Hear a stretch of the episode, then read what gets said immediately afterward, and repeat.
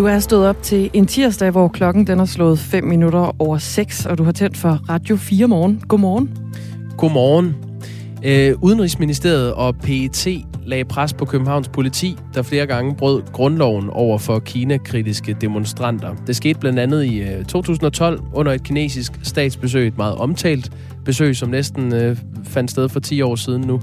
Og det står klart efter Tibet-kommissionen har afleveret sin beretning. Det skete i går. Er der så omsider blevet sat et punktum i den her sag? Det øh, taler vi med en af demonstranterne fra to tusind og tolv om lidt senere. I flere år har naboerne til udrejse... I flere år har naboerne til udrejsecenter Kærshovedgård ventet på at få økonomisk sikkerhed for deres ejendomme. Og nu har de så fået et brev fra staten med tilbud om kontant kompensation eller et tilbud om opkøb af husene. Og vi taler med en nabo, der er skuffet.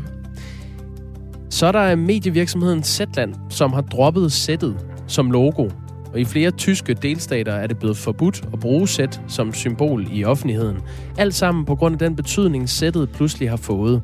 Det fortæller Zetlands direktør Tau Klitgaard. Et logo er et symbol, og det, det symbol, som vi har brugt som vores logo altid, det er nu blevet spændt for en vogn, som, som vi ikke har lyst til at, at være spændt for, nemlig Putins ideologiske vogn. Ja, den vogn, Tau Klitgaard her taler om, det jo kunne være en russisk kampvogn, fordi på flere kampvogne og i russiske byer og på flag har man den seneste tid kunne se et sæt. Vi taler med en forsker i medievidenskab blandt andet, som har fokus på russiske medier om betydningen af det russiske sæt. Det gør vi lidt over halv syv, og klokken tyve minutter over syv taler vi med en af de virksomheder, der ikke vil skrotte sættet på grund af krigen, og det er Selected Foods, Selected med et sæt. Vi skal også tale om et borgerforslag, der har ramt halvtreds tusind støtter. Mads Sebelov mistede sin datter, da hun ventede på et nyt hjerte, og han har altså stillet et borgerforslag om at få ændret på loven for organdonation, så det bliver et aktivt fravalg i stedet for et aktivt tilvalg, som det er i dag. Og nu har borgerforslaget altså fået de her halvtreds tusind støtter, og derfor så skal det behandles og stemmes om i Folketinget. Vi taler med Mads Sebelov om i cirka tredive minutter. Hvis noget af det, vi lige har fortalt, har øh, vakt et genklang hos dig, hvis der er et eller andet, du øh, sidder og tænker, det skal de øh, spørge om, eller det, det er da vigtigt at få med i den sammenhæng, eller måske har du endda erfaringer med noget af det, så må du meget gerne skrive ind på øh, fjorten fireogtyve, så øh, havner din besked inde hos os. Og det er altså Dagmar Ebben Østergaard og Jakob Grosen, der er til stede her i studiet her til morgen. Godmorgen.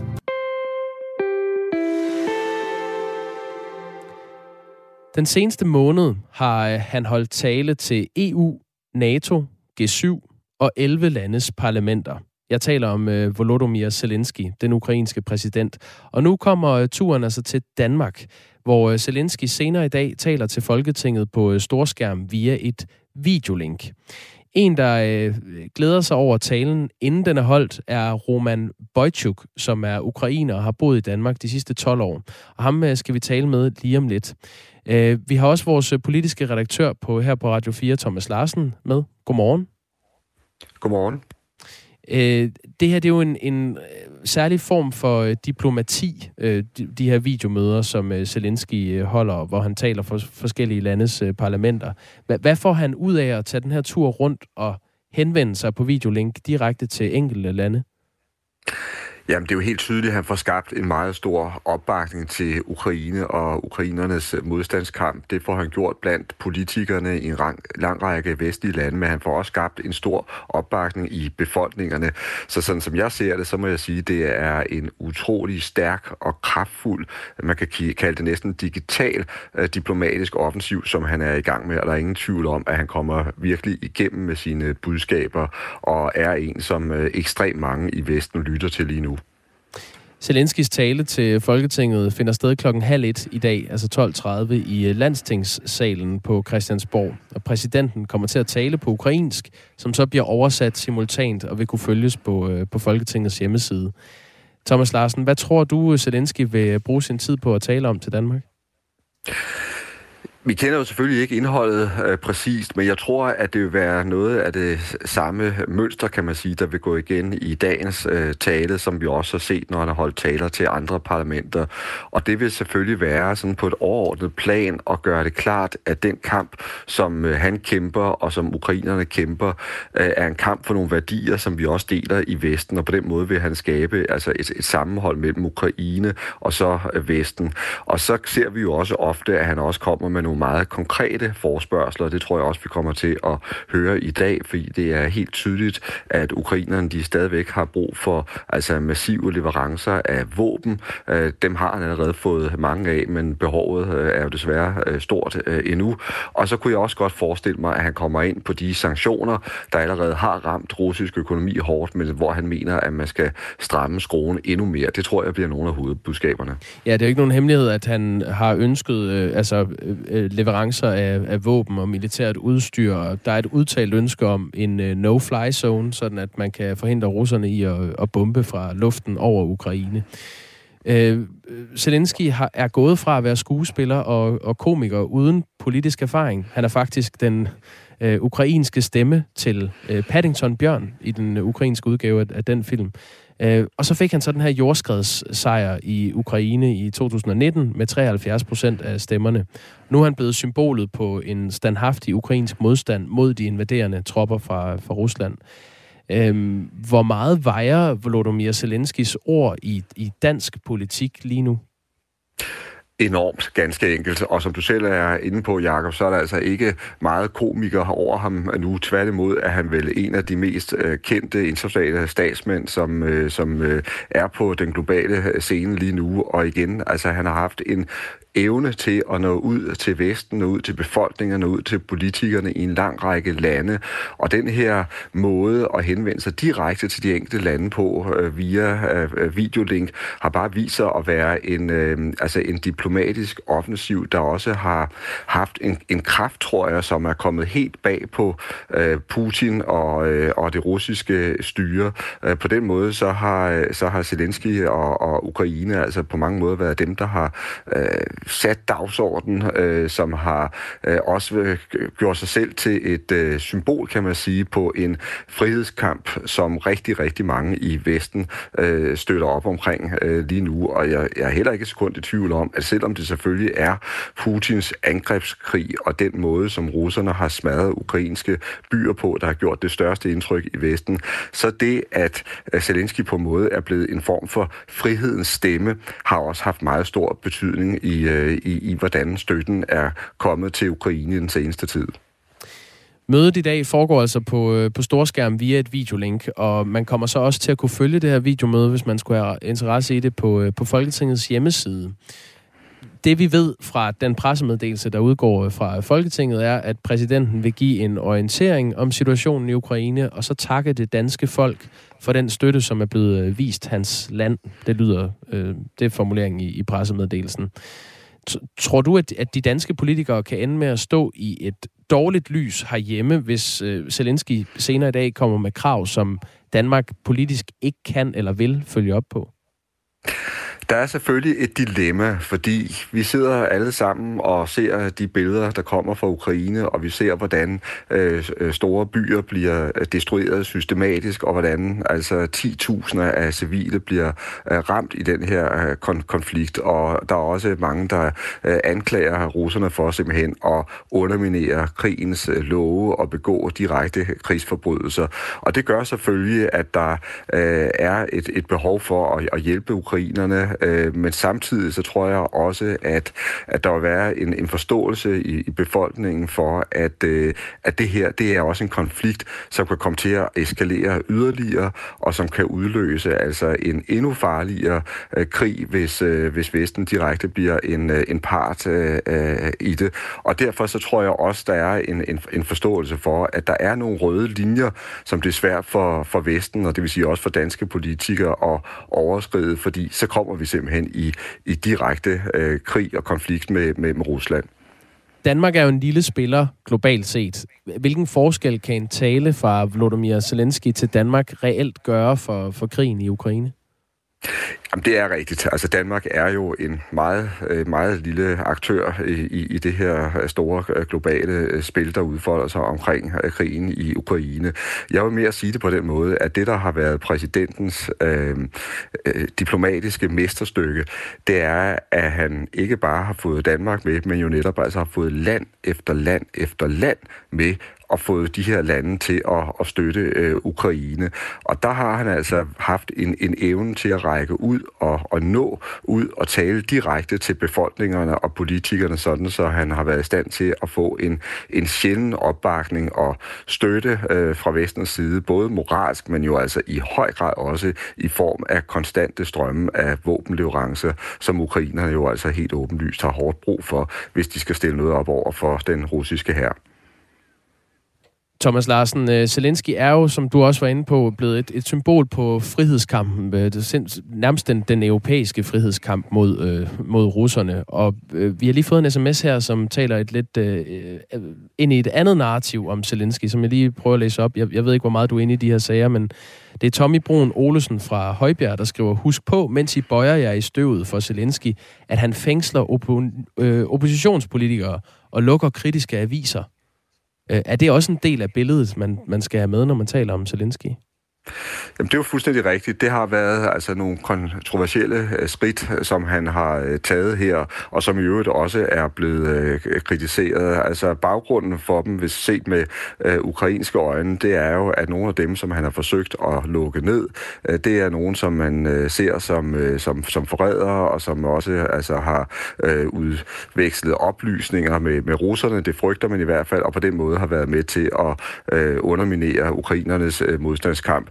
Men det er klart, altså der er også sket øh, fejl, og der er sket øh, ting fra Ukrains side, som øh, har rejst øh, kritik. Der har også senest været altså nogle, øh, nogle øh, forfærdelige billeder af, hvordan altså, øh, russiske soldater er, er blevet behandlet.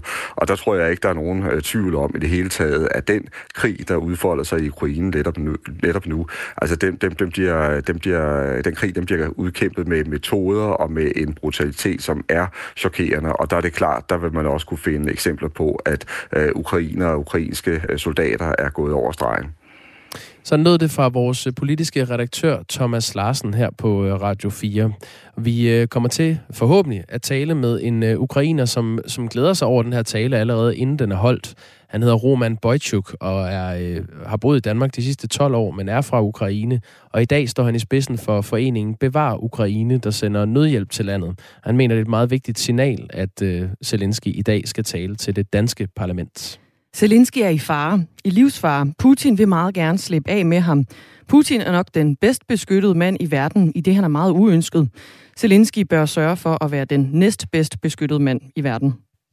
S M S'er er velkomne. Skriv dem ind på fjorten fireogtyve. Inger Støjberg, langt om længe, kan hun nu begynde at afsone den straf, hun modtog i uh, Rigsretten. Den tidligere udlænding- og integrationsminister, altså hun har fået fodlænke på, oplyser hun i et uh, nyhedsbrev. Det gjorde hun i går. Det var jo i december sidste år, hun blev dømt i Rigsretten til tres dages fængsel. Og hun skriver altså i nyhedsbrevet: jeg er begyndt at afsone den dom på tres dages fængsel, som Rigsretten gav mig, skriver hun. Jeg vil være ærlig og sige, at ventetiden har været lang, og jeg var derfor glad, da justitsministeren endelig fandt sagen frem i bunken, hvor den må have forputtet sig. Men nu er jeg i gang, og det er jeg rigtig glad for. Det er jo faktuelt fuldstændig korrekt. Der, der, har, der er gået der har meget lang tid. Ja, det var, det, det var som om, den faldt mellem to stole. Eller det var ikke som om, det gjorde den. Øhm, men så fik man rykket på det, og nu er hun i gang. Ja, jeg accepterer selvfølgelig dommen og tager den med oprejst pande, og jeg afsoner nu med fodlænke, så jeg kan passe mit arbejde. Og hun har jo fået nyt arbejde, efter hun også blev smidt ud af Folketinget. Øh, den her øh, dom med en, en fodlænke betyder altså, at man faktisk skal have et arbejde. Du skal have et sted mellem tyve og syvogtredive timers arbejde for at kunne afsone med en fodlænke.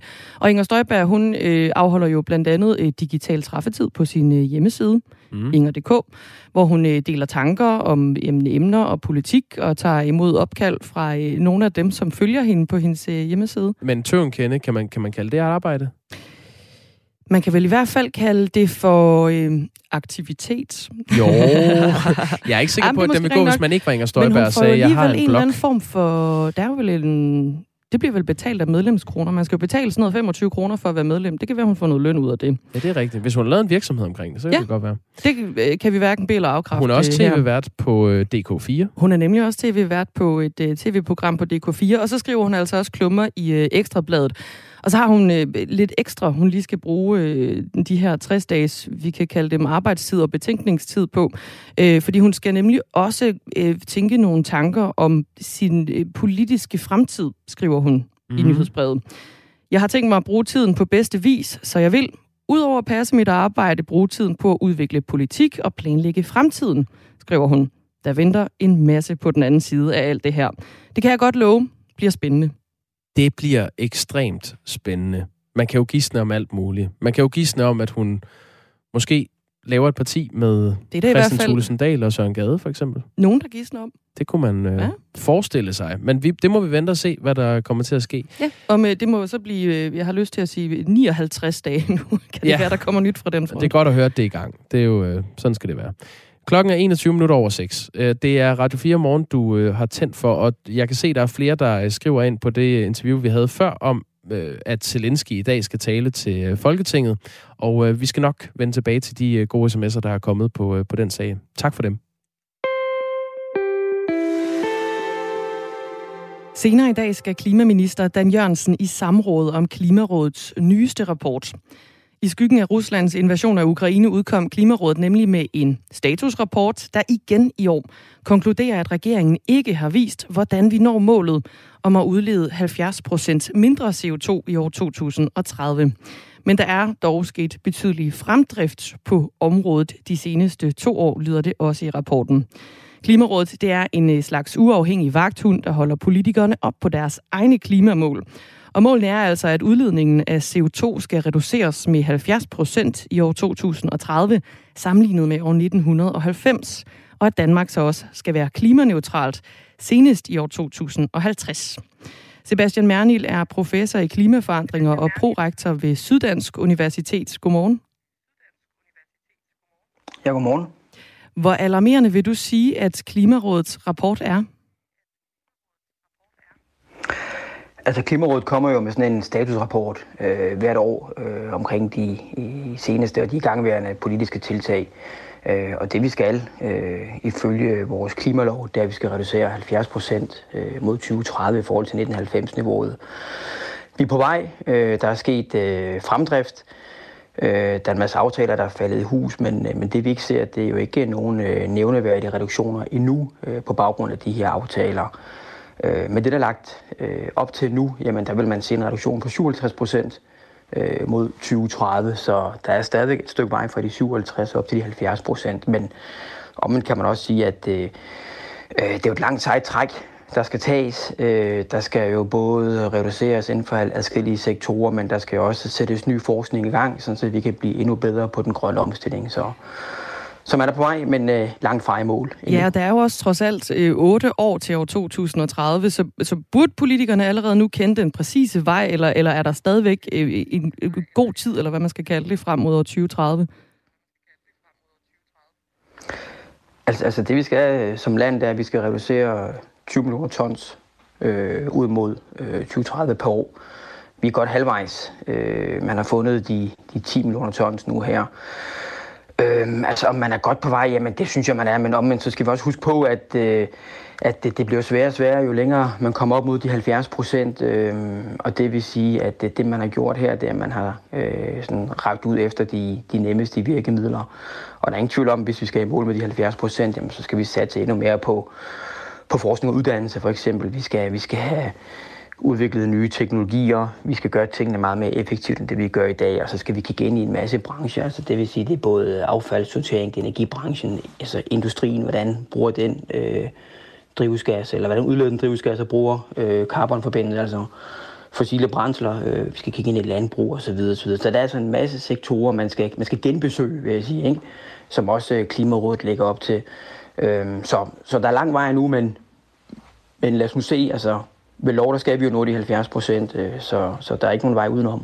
Ja, hvor meget haster det for, at politikerne de bliver mere konkrete på, hvordan vi øh, skal udlede halvfjerds procent mindre C O to i år to tusind og tredive? Altså, der er ingen tvivl om, at hvis vi skal, når vi kigger ind i vores klimasystem og den måde, som tingene har forandret sig over tid, altså, så, så ændrer tingene sig rigtig, rigtig hurtigt for tiden. Øh, og det er jo ikke kun, øh, når vi ser på øh, det danske klima, men når vi også ser på det globale klima. Altså, vi står i en periode nu, hvor vi ikke har set nogen forandringer, i hvert fald i den globale middeltemperatur, øh, på tilsvarende vis. Altså, hvis vi bare kigger på den globale middeltemperaturændring siden industrialiseringen og frem til i dag, så går den cirka ti gange hurtigere øh, end det næsthurtigste, man har set, øh, når temperaturen er steget en grad. Vi ser et meget vådere vejr regionalt set. Vi ser også nogle steder et meget, meget tørre vejr. Vi ser også et, et vejr med, med flere klimaekstremer. Gabet mellem, eller forholdet mellem det, man skal gøre, og det, man gør rent politisk, er blevet større over tid. Og det vil sige, når vi snakker om, om reduktioner af C O to og drivhusgas til atmosfæren, og det vil sige, at vi har, vi har virkelig travlt, hvis ikke vi skal undgå, at vores vejr det bliver meget mere markant forandret fremadrettet med, altså med ekstreme klimahændelser til følge. Ja, hvad, hvad vil politikerne kunne gøre herhjemme for at sørge for, at vi rent faktisk lever op til klimamålsætningerne? Som du siger det, så er det jo øh, noget, de skal nå ved lov, altså inden to tusind og tredive, der skal de her øh, reduktioner øh, være en virkelighed. Jamen, de skal jo genbesøge de her øh, sektorer, hvor vi i det danske samfund udleder øh, drivhusgas øh, til atmosfæren. Men jeg synes, det der er måske endnu mere vigtigt, altså det er også vigtigt det her, men det der måske endnu mere vigtigt, det er jo, at vi finder ud af, hvordan kan vi også være med til at påvirke verden omkring os. Netop fordi, at, at, at Danmark jo kun udleder en promille af den globale udledning. Og det vil sige, hvis vi herhjemme kan være med til at udvikle teknologier, øh, nye øh, metoder at gøre tingene på, jamen så skal vi også sørge for, at de bliver implementeret i verden omkring os, fordi derude kan vi også være med til at gøre en stor forskel, og måske endda en endnu større forskel, end det vi skal reducere, når vi snakker de halvfjerds procent, lige de her tyve millioner tons C O to til atmosfæren. Klimarådet har i deres rapport øh, nogle øh, forskellige anbefalinger til, hvordan klimamålene de kan nås, og de anbefaler blandt andet, at der skal indføres en C O to afgift, og så vurderer de, at der er behov for mere grøn strøm, og derfor så bør udbygningen af elproduktion baseret på vedvarende energi fremrykkes og også forøges, lyder det i den her rapport. Øh, sådan en C O to afgift, hvor meget vil sådan en for eksempel rykke? Ja, det kommer selvfølgelig an på, hvad prisen bliver, hvordan den bliver øh, implementeret. Man snakker nu her om en uens øh, implementering af den, men det handler om, at øh, igen, det handler om hastighed, og det handler om, hvordan man implementerer ting. Men C O to afgiften er i hvert fald et virkemiddel, øh, man kan række ud efter, også fordi, at øh, så er det jo dem, der forurener, øh, der kommer til at betale. Og så nævner du også noget omkring elektrificering, altså vi skal gå mod meget mere elektrificering, mere vedvarende energi, nye øh, vedvarende energityper. Og der ligger jo et kæmpe forskningspotentiale der, hvor man, øh, som jeg ser det, jo skal kigge endnu mere ind i det over de kommende år. Men der skal man også bare huske på, at øh, der er jo en forsinkelse fra, man sætter sig ved skrivebordet, til man laver pilotprojekterne, og til det egentlig bliver implementeret i sidste ende. Og det vil sige, også der har vi lidt øh, tiden imod os.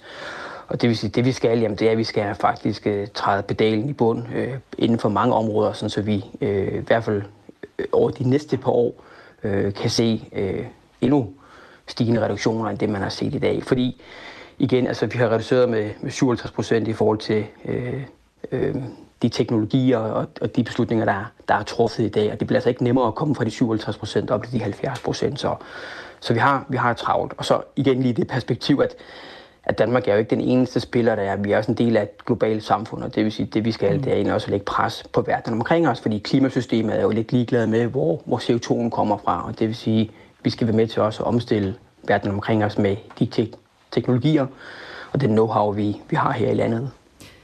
Sådan lyder det altså fra Sebastian Mernild, der er prorektor ved Syddansk Universitet og også professor i klimaforandringer. Det er klokken kvart i to i dag. Klimaminister Dan Jørgensen skal i samråd om Klimarådets rapport, og vi har altså også forsøgt at få et interview eller en kommentar fra klimaministeren, men det har ikke været muligt. Vi nærmer os et uh, nyhedsoverblik ved uh, vores kære nyhedsvært Anne Philipsen, men vi kan da lige nu at tage et par sms'er, som er kommet ind i relation til, at uh, Zelensky, den ukrainske præsident, i dag skal tale til Folketinget via videolink. Øh, der kom en sms tidligere om, at Zelensky også har begået nogle øh, øh, problematiske ting, blandt andet øh, lukket ned for oppositionspolitikere og lukket kritiske aviser. Og til det skriver Daniel, lige for at nuancere den besked, der kom, vi har også lukket russiske medier i E U, fordi de ifølge os kommer med falske nyheder og lyver. Vi når simpelthen ikke, øh, ej, fem sekunder. Anne Philipsen, hun er klar med en øh, omgang nyheder. Klokken den er halv syv. Vi vender tilbage med sms'er bagefter. Ja, lad os tage dem bagefter.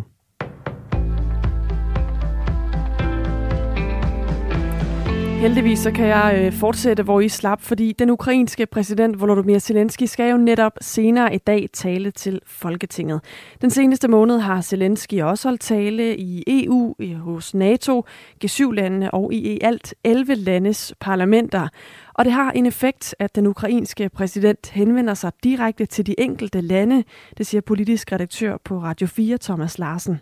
Det er jo helt tydeligt, at han får skabt en meget stor opbakning til Ukraine og ukrainernes modstandskamp. Det får han gjort blandt politikerne i en lang række vestlige lande, men han får også skabt en stor opbakning i befolkningerne.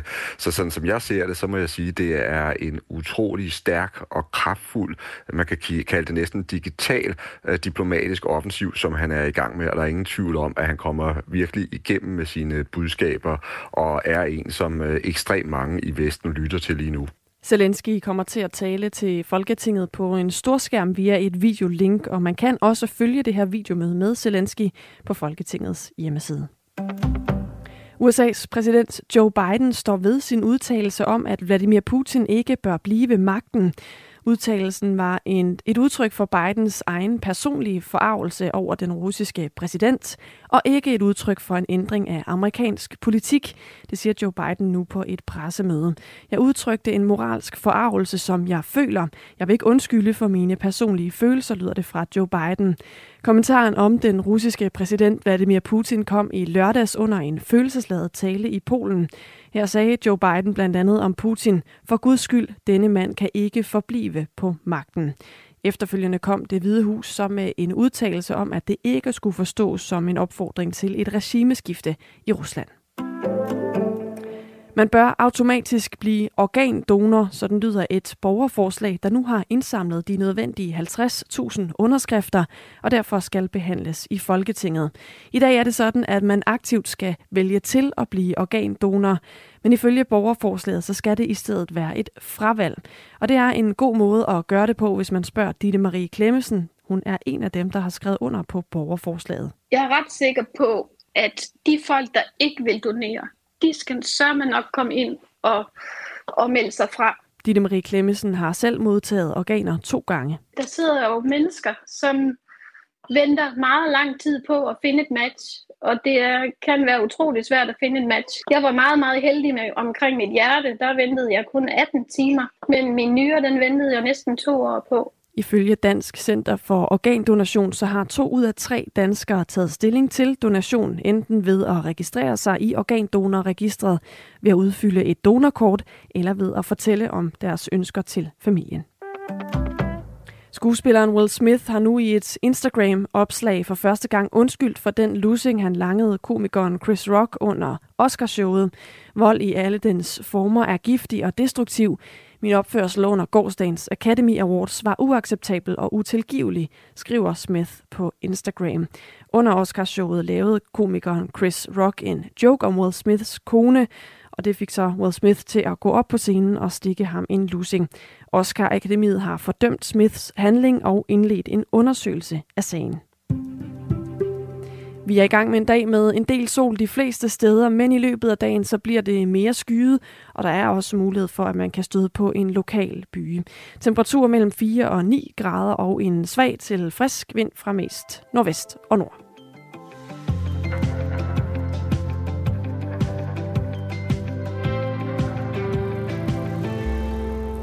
Godmorgen. Du har tændt for Radio fire morgen i dag med Dagmar Ebben Østergaard og øh, Jakob Grosen her i studiet. Godmorgen. S M S'erne er mange, øh, som relaterer sig dels til Zelensky og dels til, om det i tyve toogtyve er en god idé eller en dårlig idé at have et logo, hvis man er en virksomhed med et sæt. Øh, det er jo sådan, at der står øh, sæt øh, malet på nogle kampvogne og øh, militært grej, som russerne bruger til invasionen af Ukraine, og det har altså øhm, givet sættet en anden betydning. Når russiske soldater skriver et sæt på deres tanks, er der en, der skriver her. Er det måske en skjult hyldest til Zelensky? Jo. Ja, ah. altså der er, der er jo, man ved faktisk ikke præcis, hvorfor øh, det her sæt bliver malet på, øh, på det her militære grej, men der er nogen, der gidsner om det Zelensky, men så er det mere fordi, at han er et mål for russerne. Mm. Det er i hvert fald den vinkel, der er blevet lagt på det. Øh, det kunne også betyde øh, for sejr. Ja. Yeah. Øh, ja. Zorro har skiftet navn til Zorro. Zorro med S. Og han markerer sine ofre med S, skriver Arne ind. Arne det er har, et andet take. Ja, Arne er en humorist. Det er, det er meget sjovt, Arne. Hele den vestlige verden bør boykotte Rusland totalt. Det vil gå hårdt ud over den menige russer, og det er synd, meget synd. Men det er nødvendigt at få bugt med en ny, hensynsløs diktator, Putin, som næsten rimer på Stalin. At Putin har siddet i toogtyve år, og snilt sidder de næste toogtyve, er tragisk. Super tragisk. Både Gorbachev og Jeltsin har levet forgæves. Gorbachev var det nye håb, men blev afsat ved et kup. Jeltsin viste sig at være en uduelig drukkenbold.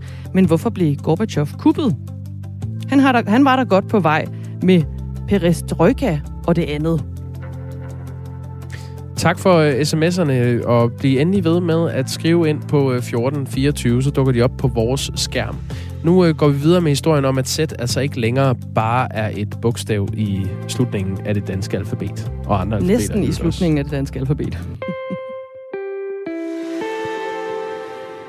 I flere tyske delstater, der kan brugen af sættet som offentlig støtte til Ruslands invasion af Ukraine nemlig betyde en bøde eller op til tre års fængsel nu. Sættet, som man blandt andet har set på de russiske kampvogne, er jo blevet et symbol på krig. Og det har fået Zetland, altså mediet herhjemme, til at ændre deres logo, som bestod af netop et sæt. Godmorgen, Valentina Shapovalova. Godmorgen. Forsker i medievidenskab på Københavns Universitet med fokus på russiske medier og propaganda. Vil du ikke prøve at uddybe, hvad sættet det helt præcist øh, symboliserer? Det sættet er jo ikke bare en bogstav, som man maler på de russiske tanks. Det var det i begyndelsen, men lige nu er det en meget stor del af propagandaindsatsen on the ground. Altså, det bliver brugt meget, meget aktivt i forskellige bannere, på t-shirts. Man ser det rigtig meget i fjernsynet. Øh, til Putins store tale øh, den attende marts, da man fejrede øh, genforeningen, og her bruger jeg øh, situationstegn, som I ikke kan se, mm. øh, af Krim og Rusland. Øh, Der florerede sæt også overalt, og man skrev det som «Za nirbjergsnazisme», hvilket betyder for en, øh, for en verden uden nazisme, «Za presidenter» for præsidenten. Så man bruger det, ligesom man har integreret det på en måde i det russiske alfabet, og begyndt at bruge det mange steder i stedet for det russiske sæt. Så sættet betyder rigtig, rigtig meget lige nu, eller har en meget stor symbolsk betydning i Rusland, som en hyldest til, til den her krig og en hyldest til Putin. Og selvfølgelig uden for Rusland. I Ukraine, der bliver det jo opfattet som det modsatte. Så man er virkelig sådan paraderne oppe, når, når man ser et sæt. Så at sige, at sættet er, er bare en bogstav, som bliver malet på russiske tanks, er en meget stor underdrivelse. Ja, for der har jo været flere eksempler, hvor det her sæt jo er dukket op i, i også i andre kontekster end faktisk krigen. Og det var blandt andet, da den tyveårige russiske gymnast Ivan Kuliak under et World Cup-stævne i Katar optrådte med sådan et hvidt sæt på brystet af sin, i sin dragt. Hvad, hvad fortæller det os om den her udvikling, der er sket for, for bogstavet sæt? Jamen, det viser jo igen, at øh, sættet har fået en meget stor symbolsk øh, betydning, som er, er svær at ignorere, i hvert fald når vi taler om, øh, når vi taler om Rusland, men også hvordan sættet bliver opfattet uden for Ruslands grænser. Øh, og selvfølgelig det er jo ikke alle bogstaver sæt, som, øh, som bliver forbundet til Rusland, ligesom Zetlands sæt, men det er også igen, det er svært at ignorere, at det bare har fået en anden, en anden betydning. Og det betyder virkelig, øh, altså virkelig noget meget stærk og en meget stærk støtte til øh, krigen i Ukraine og til Putin. Eller det kan det ikke i hvert fald blive opfattet som. Giver det mening, som flere øh, tyske delstater har valgt at gøre, altså at gøre det strafbart at bruge sæt som offentlig støtte til Ruslands invasion af Ukraine, mener du? Altså, så vi kan forstå, så mm, bliver, er det strafbart, hvis man bruger det i en meget bestemt sammenhæng. Så for eksempel, hvis øh, øh, Zetland vil blive ved med at, øh, at bruge sit sæt i Tyskland, øh, så vil det jo ikke blive straffet. Men øh, det giver rigtig god mening faktisk igen, fordi Man skal jo forstå, hvor stor en betydning det her sag har lige nu i Rusland, og øh, hvor vidt og bredt det bliver brugt. Altså man ser det på øh, busser, på skolebusser. Øh, folk laver sådan flashmob-formationer med, øh, med sæt, som bliver filmet oppefra, og de her videoer bliver delt på, øh, på nettet. Øh, der bliver solgt øh, t-shirts. Øh, igen, hvis man tænder for tv, så er det ikke ualmindeligt at se et stort sæt i baggrunden.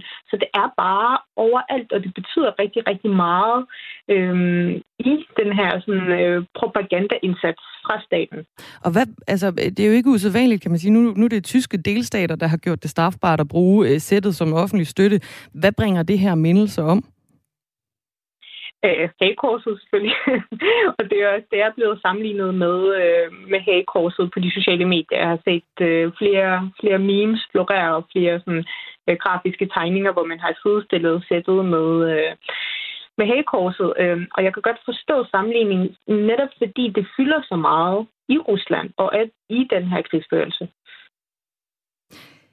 Når nu du siger, det bringer øh, mindelser om, øh, om, om hagekorset, bør andre virksomheder så gøre som Zetland og, og fjerne brugen af, af sættet, hvis man har det i sit logo for eksempel, fordi symbolværdien netop øh, i, i bogstavet er blevet så stor, siden krigen den brød ud?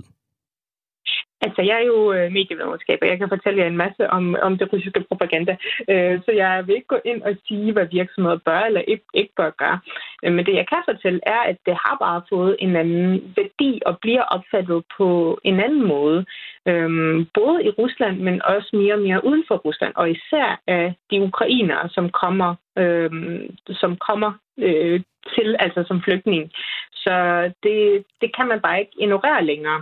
Så om man vælger at øh, skifte sit logo eller ej, det må man jo selvfølgelig selv om. Øh, men man skal bare være klar over, at det bare har fået en anden værdi. Øh. Tak, Valentina Shapovalova.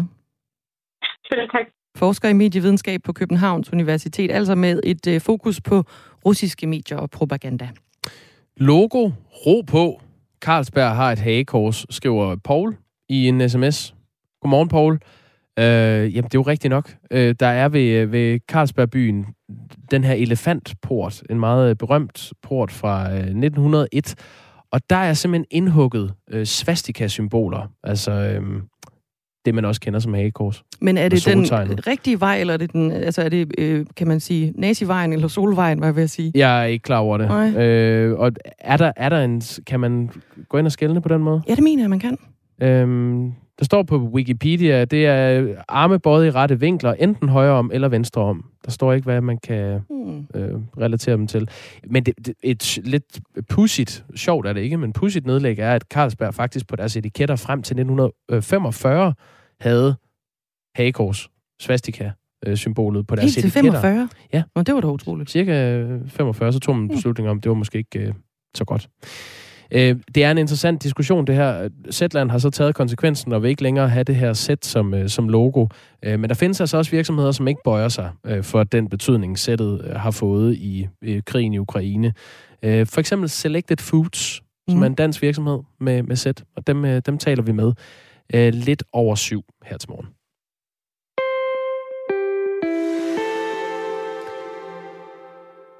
Nu skal det handle om organdonation og et borgerforslag, der lige har rundet halvtreds tusind støtter. Der taler om et borgerforslag, som vil gøre organdonation til et aktivt fravalg, i stedet for, som det er nu, et aktivt tilvalg. Og det har for to dage siden rundet de her halvtreds tusind underskrifter, hvilket betyder, at det kan fremsættes som et beslutningsforslag, der skal behandles og stemmes om i Folketinget. Godmorgen til dig, Mads Sebelov. Godmorgen. Det er dig, der har stillet det her borgerforslag, fordi du for to år siden stod i den forfærdelige situation, at du mistede din femten-årige datter Josefine, som fik et hjerteanfald, der ødelagde hendes hjerte. Jeg tror, vi skal lægge ud der. Vil du ikke starte med at fortælle din historie? Det vil jeg meget gerne. Jo, altså det starter med, at jeg får et opkald af min datter for de her to år siden. Hun har ondt i hjertet. Det gør så ondt, og så mister hun bevidstheden, og så kan jeg ikke høre mere for hende. Så får jeg selvfølgelig rekvireret hjælp, så min søn og min far, hendes farbror kommer hen til undsætning og redder hende i første omgang, inden hun bliver overført til Rigshospitalets traumekald, som ligger fem minutter fra, hvor jeg bor. Og så i første omgang kommer hun gennem livets nåløg nummer to. Du har så stillet det her borgerforslag, fordi du gerne vil have loven ændret i forhold til, at organdonation skal være et aktivt fravalg fra det fyldte atten år, i stedet for et aktivt tilvalg, som altså skal gå ind, hvis man ikke ønsker, at ens organer kan blive øh, doneret øh, videre til en person, som har brug for det, så skal man aktivt gå ind og, og skrive det.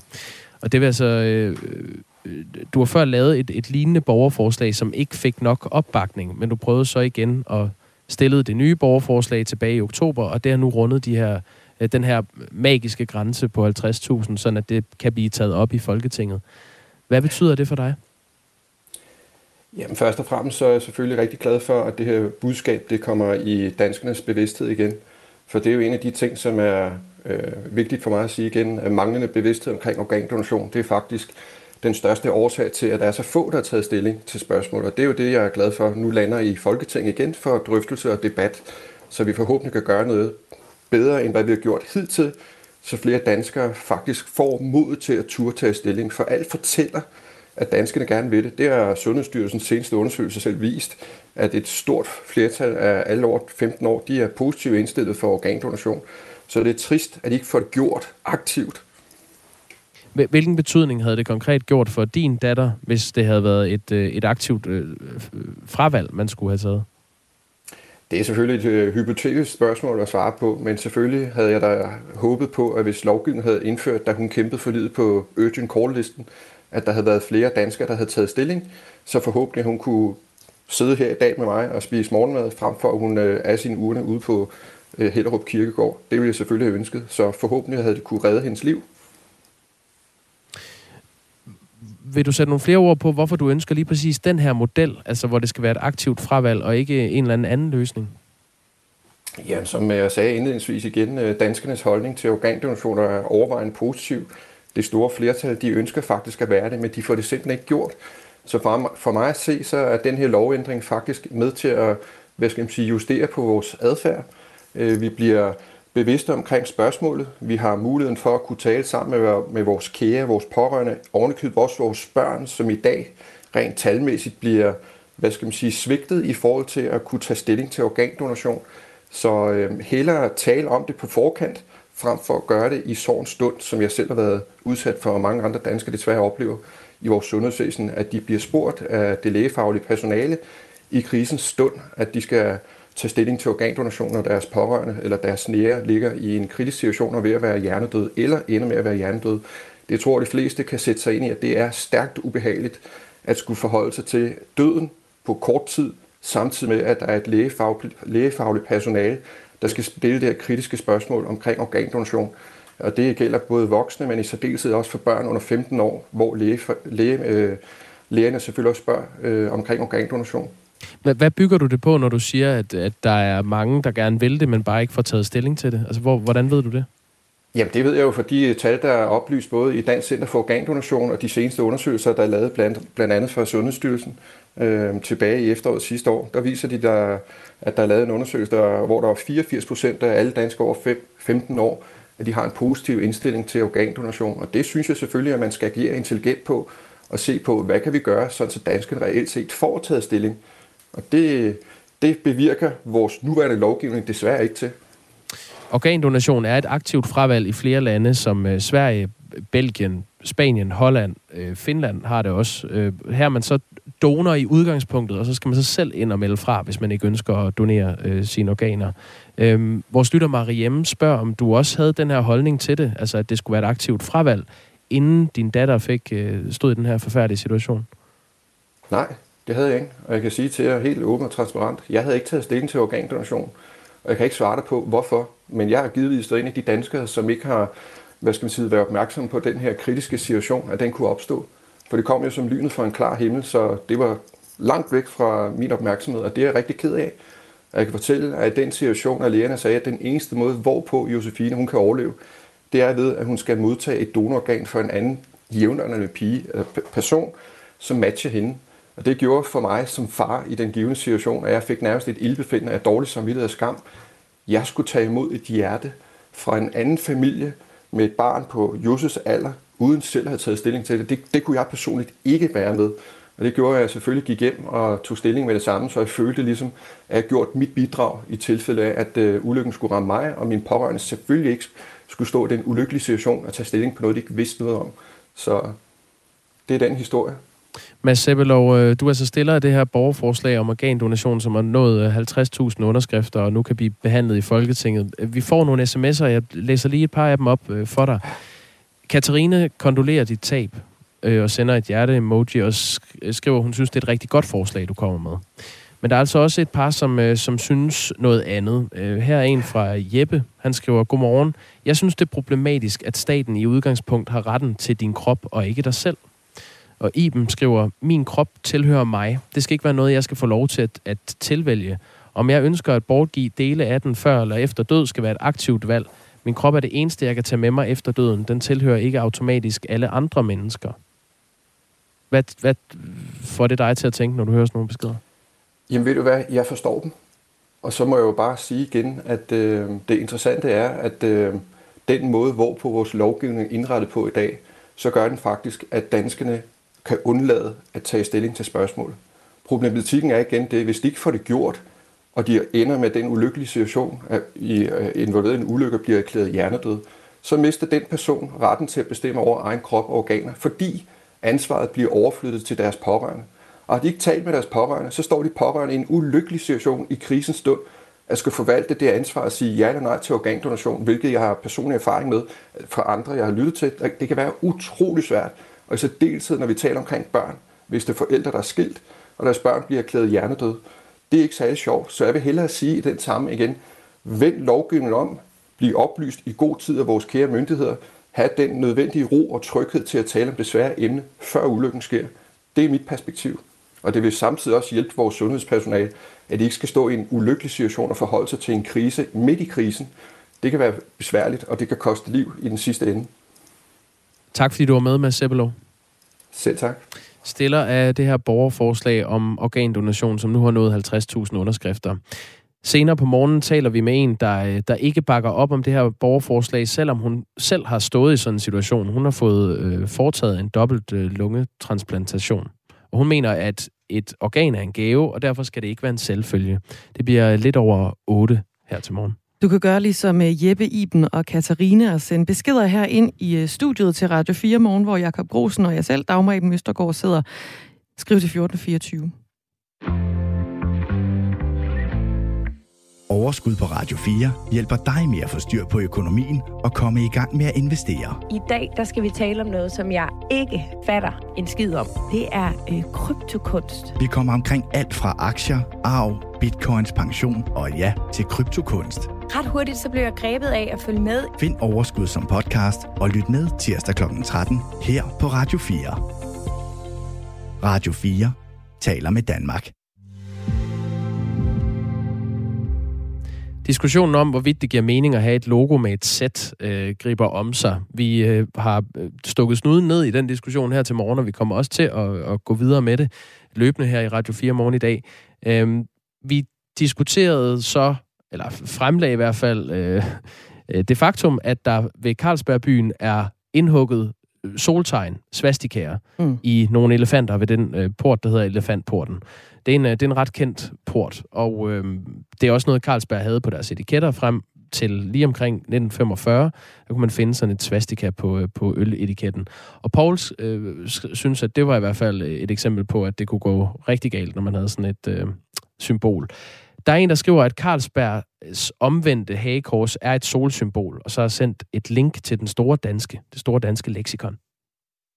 Ja. Så, så fik vi i hvert fald opklaret den del, altså hvorvidt det vender den ene eller den anden vej, sådan en svastika, hvad det så øh, betyder. Hagekors er et kors, hvis arme er lige lange og knækket i rette vinkler mod højre eller venstre, står der så godt nok her. Mm. Ja, forvirringen ja. er lidt total. Forvirringen, den er total her. Øhm... Steve skriver, den ene dag er der masser af modstand i den russiske befolkning, og næste dag maler de alle sammen sætter rundt omkring. I medier er ikke til at blive kloge på. Samtidig er formidlingen af den konflikt på ingen måde nuanceret, skriver Steve. Ukraine er gået fra at være Europas øh, mest korrupte, ekstremt højere ekstremistiske og transfobiske land til en lyserød sky, hvor alle prutter regnbuer og øh, rider rundt på enhjørninger. Hvorfor den pludselige drejning i beskrivelse af Ukraine efter konflikten startede, skriver Steve. Og det er også et synspunkt, som man godt må have. Tak for sms'erne. Mange tak. fjorten fireogtyve er nummeret, når du skriver ind til os. Naboerne til udrejsecenter Kærshovedgård, der huser kriminelle udlændinge, de har fået et tilbud af staten. Dem, der bor tættest på centret, har fået tilbudt at sælge deres ejendom til staten, og alle inden for femten hundrede meter får mulighed for kompensation på op til et hundrede og halvtreds tusind kroner. Ole Tranberg bor tre hundrede meter fra udrejsecenter Kærshovedgård og er en af dem, der har fået tilbud om at sælge til staten. Godmorgen. Ole Tranberg, er du med her? Vi har en rusten forbindelse til Ole Tranberg, som altså bor tre hundrede meter fra udrejsecenter Kærshovedgård, tror jeg. Ja, det lader ikke til, at der er hul igennem til, til Ole. Det er noget, vi kæmper lidt med, forbindelsen til ham her til morgen. Men vi forsøger lige at, at give ham et, et kald igen. Indtil da, der kan vi altså sige, at personer, der bor mindre end fem hundrede meter fra Kærshovedgård, sådan som Ole gør det, får muligheden for at vælge imellem at sælge deres ejendom til staten, eller altså modtage den her indgangskompensation på et hundrede og halvtreds tusind kroner.